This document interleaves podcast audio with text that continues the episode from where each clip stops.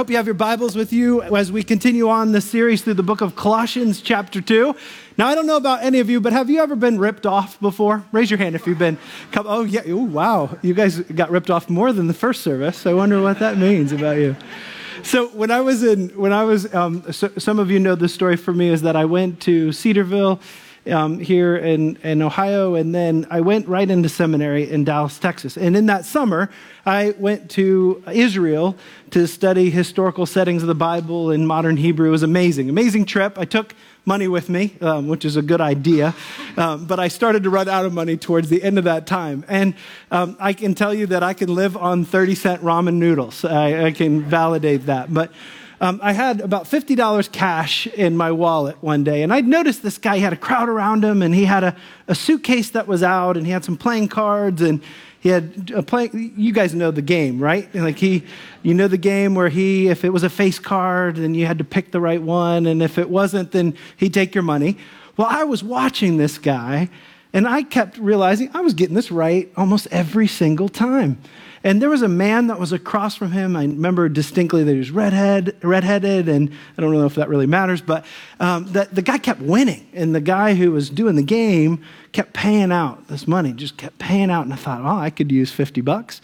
And so at the last moment, I thought I'd had it all figured out. I put my money on, you can't believe a pastor did this, can you? Some of you are judging me. Some of you are judging me right now. That's not nice. Um, so I, I put my money down, and, and right as I go to point, there was a girl right beside me here. I hadn't really recognized her before, but she pointed at a different one than I was aiming at, and she looked like she knew what she was talking about. So I agreed and flipped it over, and I was wrong. So I lost $50. Now that $50 mattered to me. And, and there, there was a moment in the midst of all of this where you, your heart's racing.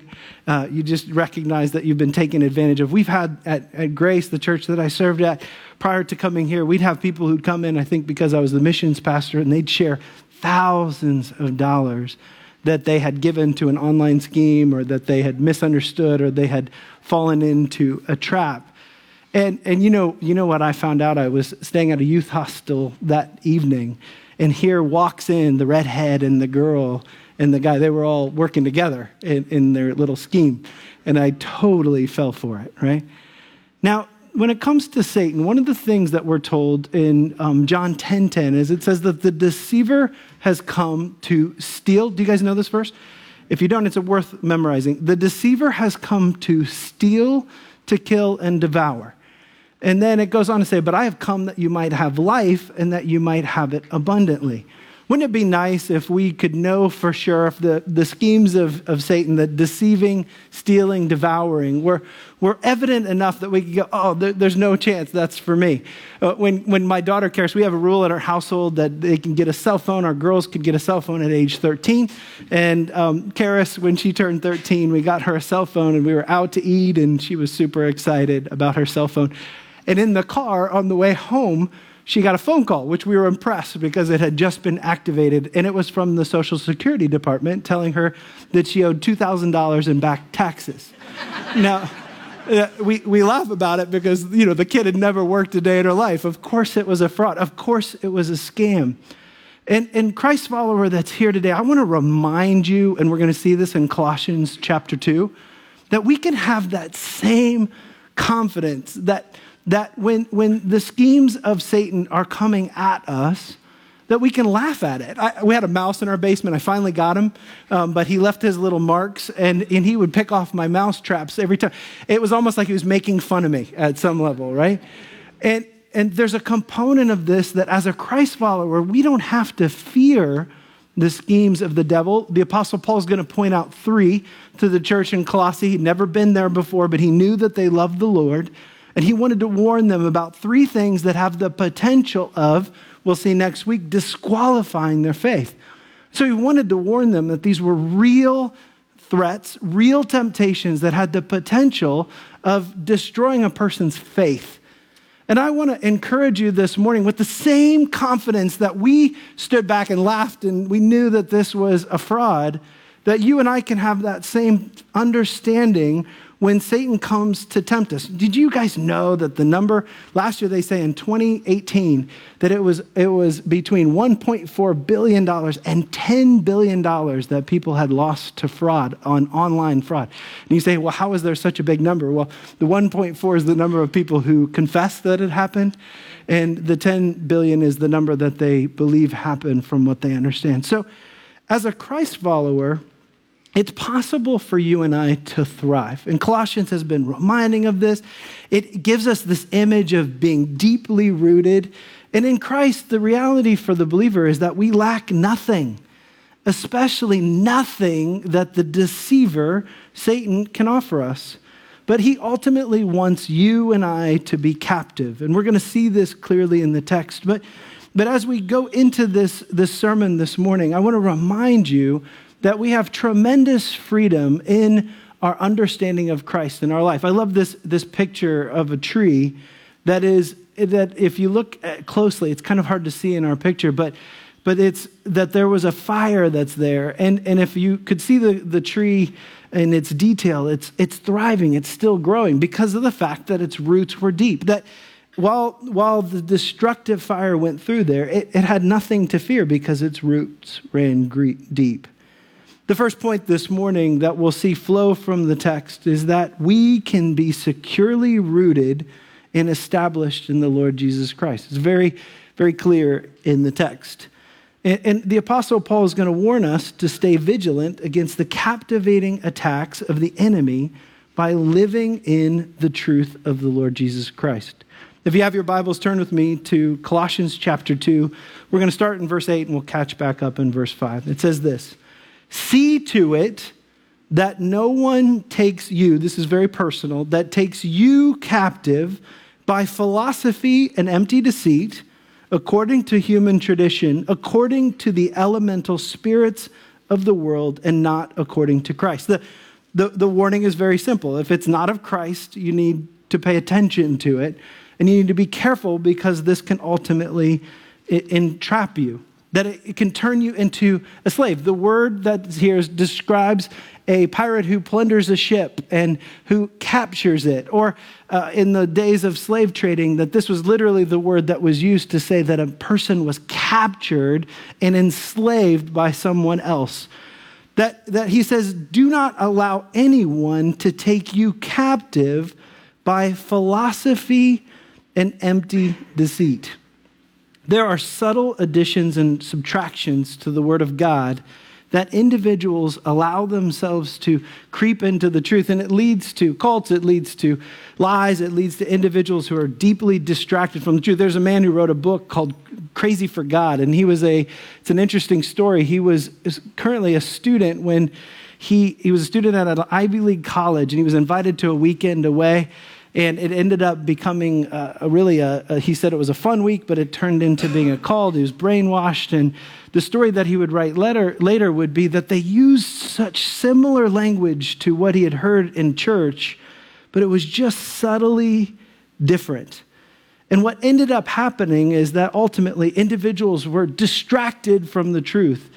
I, I think of this, this idea when I think of the church in Berea. I'm not talking about the one that's a couple miles that direction, but, but the church in do you, do you remember in the book of Acts, the, the story of the church in Berea is that in Acts chapter 17, we're told that, that after the apostle Paul would preach, that it says that they would eagerly search the scriptures to determine if what he taught, the apostle Paul, the guy who wrote most of the New Testament, was true. You know what that tells us, believer? Is that we ought not to um, be worried too much about who the messenger is that's communicating a message. Um, I will speak about this about myself that after I have preached here at Hope, I have had individuals afterwards that have sat down with me and they've said, Hey, what about this? And how's this fit in with this passage? And I'm never offended by that because what they're doing is what the church in Berea did. They eagerly sought the scriptures to determine if what was taught was true.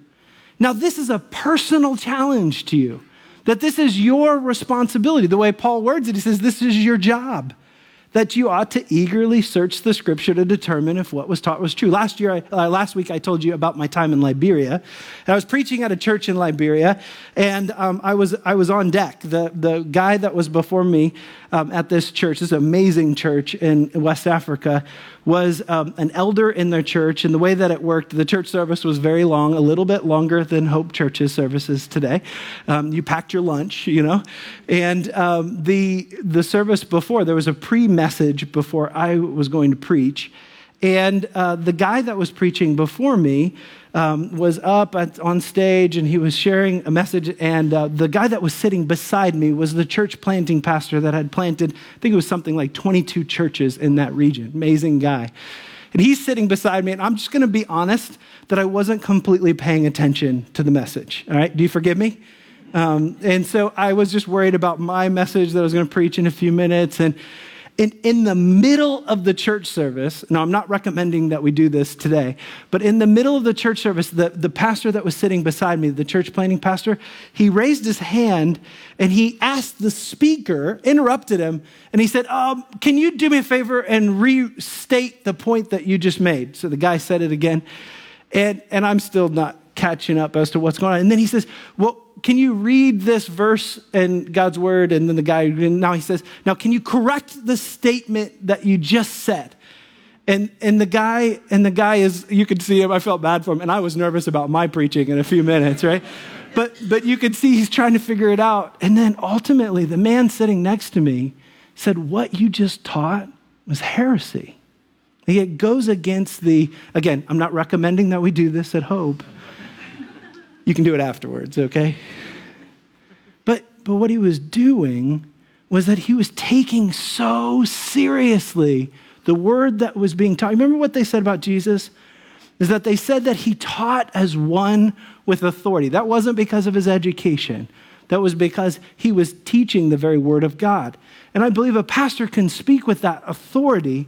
But for those of us who are listening, this is the way I respond to other teachers when I have the privilege of listening to them is that we take the words that they use and we take them very seriously. Warren Wiersbe puts it beautifully.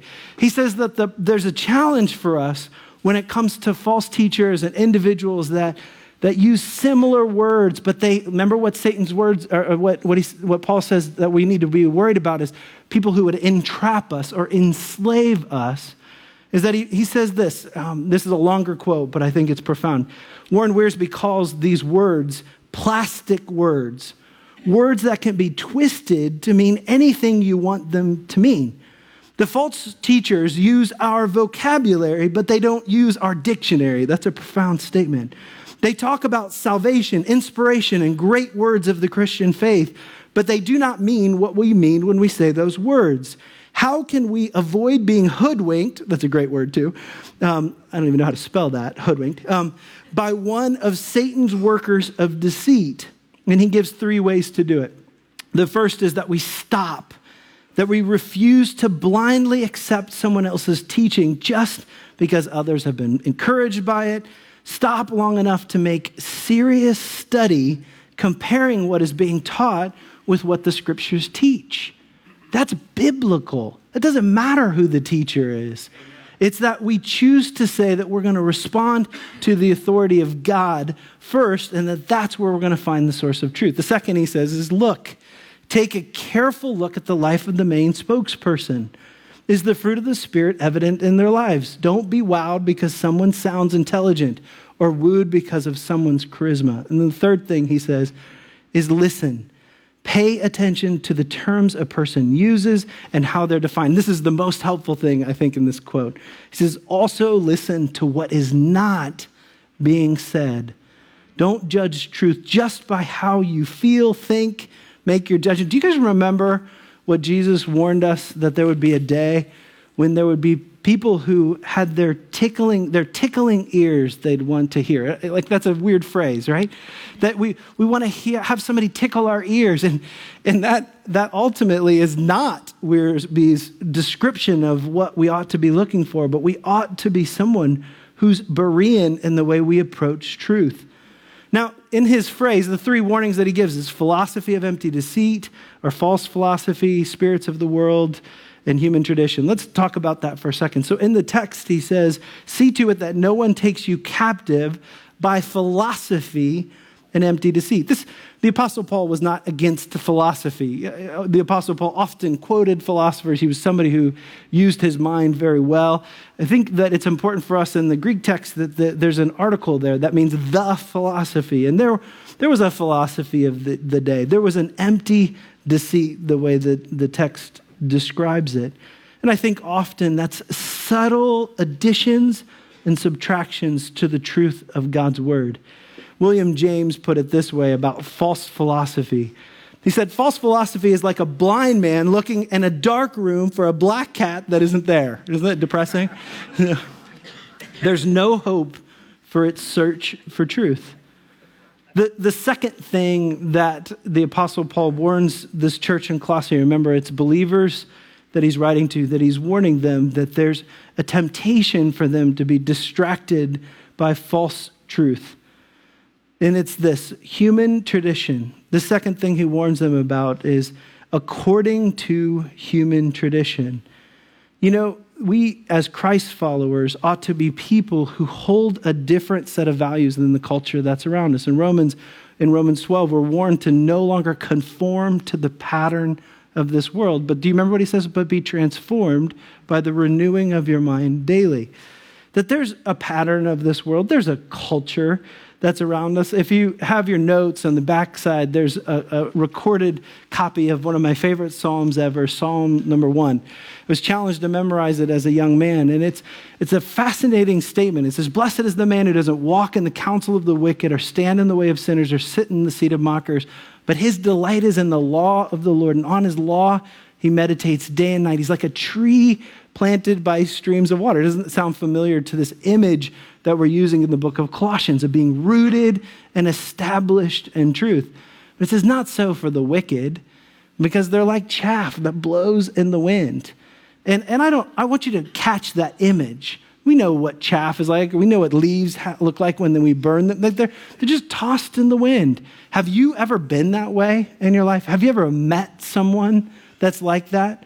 Where, where the, the decisions of their life are just based on who's blowing the most, who, which, which context are they in, who do they respect the most, and, and it's constantly changing.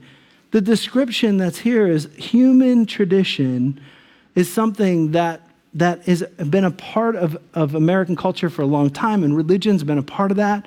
And there's a component of that that it's very hard at times to separate human tradition from even religious acts that people do. We'll look at that more next week. The third warning is the spirits of the world. And I will remind you that the deceiver wants to do nothing but to steal, to kill, and to devour. I was in Honduras on a missions trip many years ago. You guys think all this guy does is do missions trips, right? Uh, I was in Honduras many years ago, and I um, had one of the worst experiences of my life, actually. Uh, visited an old Mayan ruins that was there, and we had a tour guide who walked us around, and he was explaining to us the place that we were at, the game that they played that was similar to basketball, rubber ball, um, the, the rocks. It was all pretty well preserved. And then he takes us over to the stone, and he said, Oh, that's, that's where they would do the human sacrifices. And then he would describe, he showed us the detail that it was designed to show as much human blood as possible during the sacrifice. And he said that from what we can tell from, from the ruins and such is that sometimes it was the winners that were, if they won, sometimes they were all put to death as an, a sacrifice to the gods. Sometimes it was the losers. Sometimes it was both. And, and I, I, I was sick inside wrestling with. Did you notice that it was described in language that these were sacrifices offered to some version of God? I'll tell you that that is not my God that those sacrifices were offered to. The deceiver wants to steal, to kill, and to devour. There's so many things. The Apostle Paul, remember we talked about build a bear faith? The Apostle Paul is fighting against us taking bits and pieces of different religions and making a new religion that makes us feel comfortable. He's warning them. And in our culture today, the spirits of this world, there's so many different versions of this mythologies, mysticism, astrologies, extra biblical religious texts, crystals, charms. Uh, there are times when believers buy into stuff. It's really just stuff from the world that we live in. And we say, well, if I can just mesh it together with my faith, that, that maybe it'll be okay. I, I want, I want more. And, and there's a part of this that, that we have to understand that those three things, according to the Apostle Paul, are things that we need to be warned that they can take us captive. They can captivate us. It's interesting to me to say, see that the Apostle Paul makes this very personal. If you look at verse 8, he says, See to it, be deliberate, that no one takes you captive by philosophy and empty deceit. This is very personal to you. This is not my job as a pastor to see to it that you don't get distracted, but it's your job, your responsibility to, like we said earlier, to understand your faith in such a way that you can identify a counterfeit.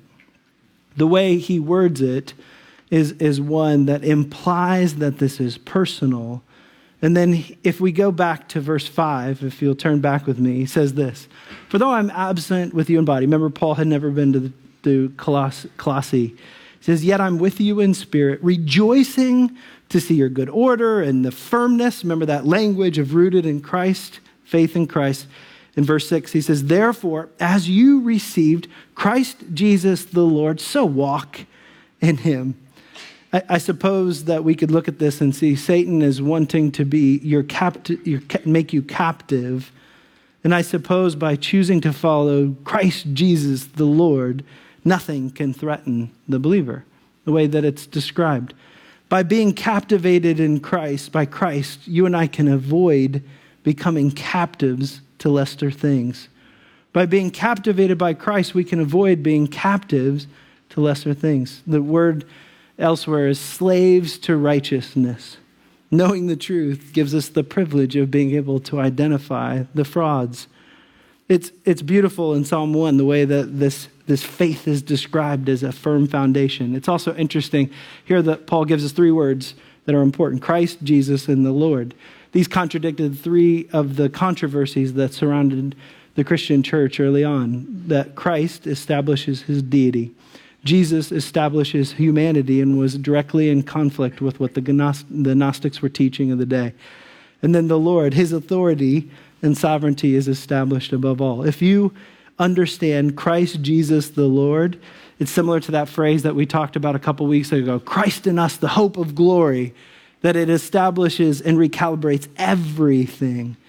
This next phrase is helpful for us. We're told to walk in him at the end of verse 6. So walk in him. Remember, walking in the Christian life is always my volitional choice. I get to decide where I'm going to go today, how I'm going to spend my day today. I'm going to, I get to choose how I'm going to respond to this truth.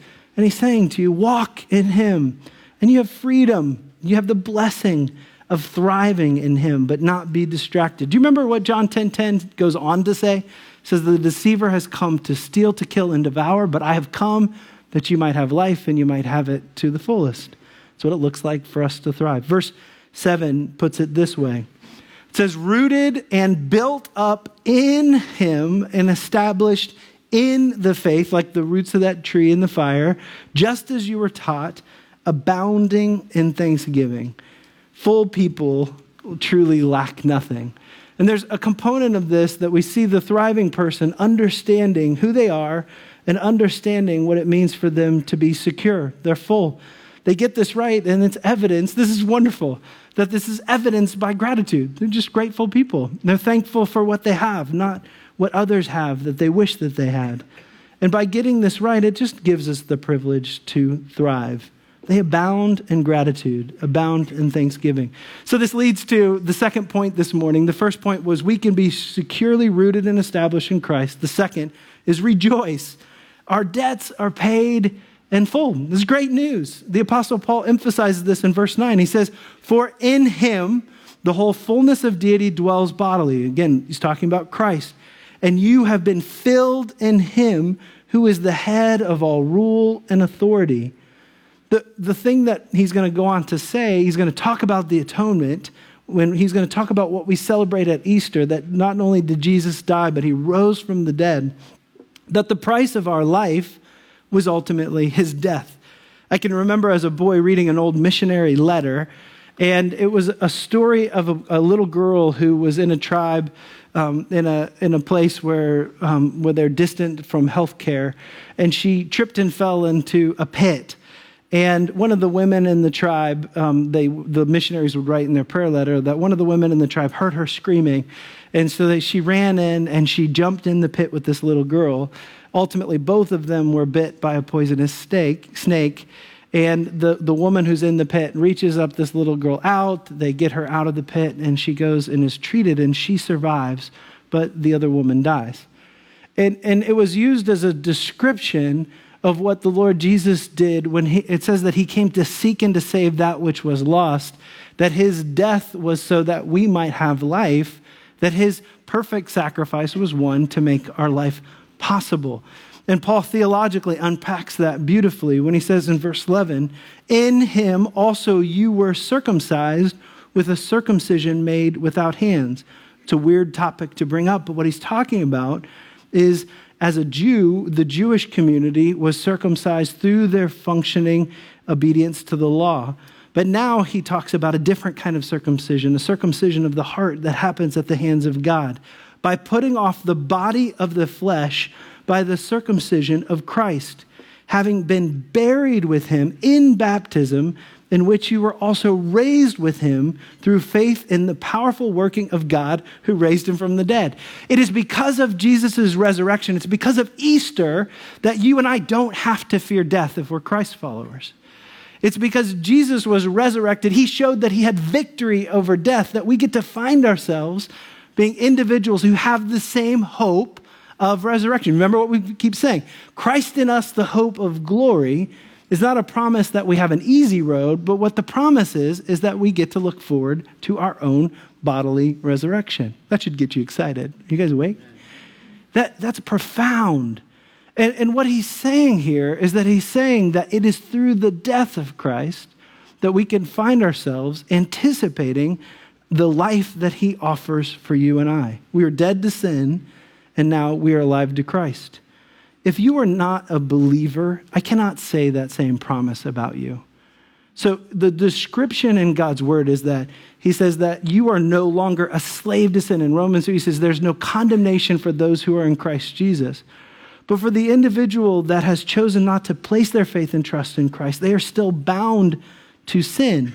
And this description of baptism is really cool because the description of baptism basically says people get confused about baptism. Baptism is not something that you need to do a thousand times. It's not about being cleansed. It has nothing to do with the water purifying you. What baptism is, is an individual who publicly is saying, I'm associating with the life death, and resurrection of the Lord Jesus Christ. When I was in Turkey, we went in Cappadocia to this, this um, underground city that was built underground when the church was under tremendous persecution in the first 400 years of the church.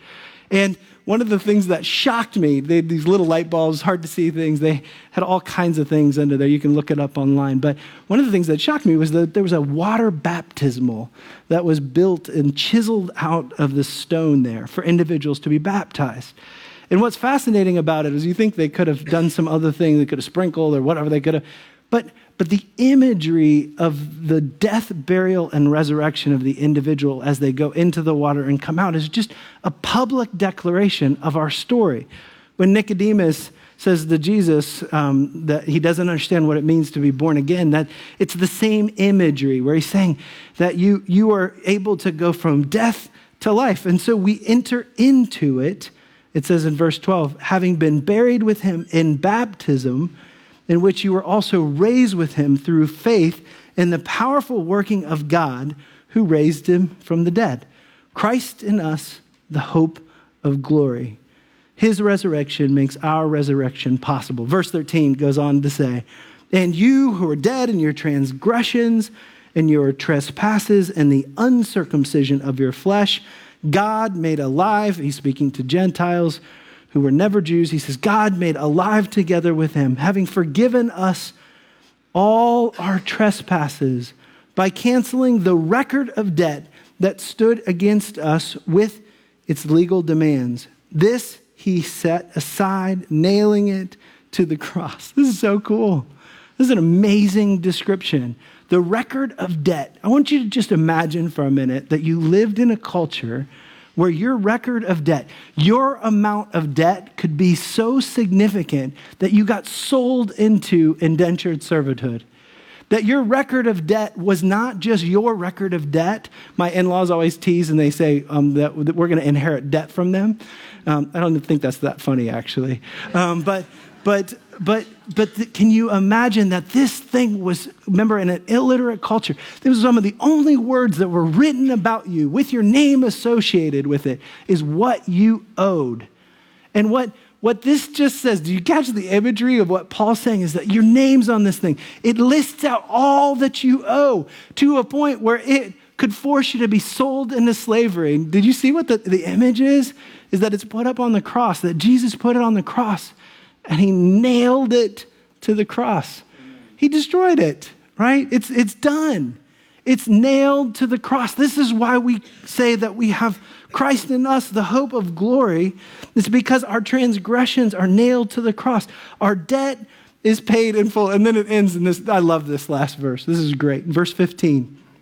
It says, He disarmed the rulers and authorities. This is another name for Satan, the great accuser. I want you to just think about that description of Satan. He's here to tempt you and then he's also here to accuse you when you give in to temptation. He disarmed the rulers and authorities and put them to open shame by triumph, triumphing. I cannot say that word. I had trouble in the first service too. Um, by, by winning, okay, um, over, over them in him. It's beautiful description. You know that word, embarrassing? He's, he's saying, saying that, that we win, that we're on the winning team. I didn't say this earlier, but it's important for us when we talk about the principalities of darkness that there's power that's there. There's, there's true power that's there, but it's not power with authority. And it's the way it's described in your notes. There, there's, there's power, but it does not have authority, especially in the life of a believer. And here, what he's saying is that the deceiver who's come to steal, kill, and devour, but I've come that you might have life is that he is, we're so a part of the winning team that he's, it's shameful to the deceiver. I, I love this description. It's the same word that's used in the New Testament for um, when Joseph decided that he was going to di- divorce Mary quietly. Remember when he talks about that? He says he didn't want to shame her before the angel spoke to him. And this shaming is that this outing of, of the deceiver that the accuser is ultimately, do you see the last words of verse 15? By triumphing over them in him. By being captivated by Christ, you and I can avoid being captives to lesser things. I'm going to ask you to do me a favor. I'm going to invite the worship team to come forward. And I'm going to ask you to join me in doing something that's actually pretty cool. If you're not a believer, I want you to think about those things and you can write this in your notes, just the things you need to be forgiven for in your life. If you are a believer, I want you to think about the things that God has said to you that are paid in full in your life. I want you to jot some things on your note sheet there beside Psalm 1 that's, that's in your notes. And, and as we worship together, I just want to gently remind you that He is not fooled by our transgressions. Uh, he's not ignorant of them. But what he's chosen to say, those words, he's chosen to tear them up, to stamp them with the words, paid in full because of the Christ that we serve. That's, brothers and sisters, is what it means for us to be rooted in the truth of the Lord Jesus Christ. Lord, we love you and we thank you that you know us perfectly, that you have not just left us here to struggle through the struggle of our lives, but instead, Lord, that you've promised to not only teach us your truth, but to sustain us. I ask that we would be people who understand what it means to live in the light of that truth, paid in full. And all God's people said, Amen.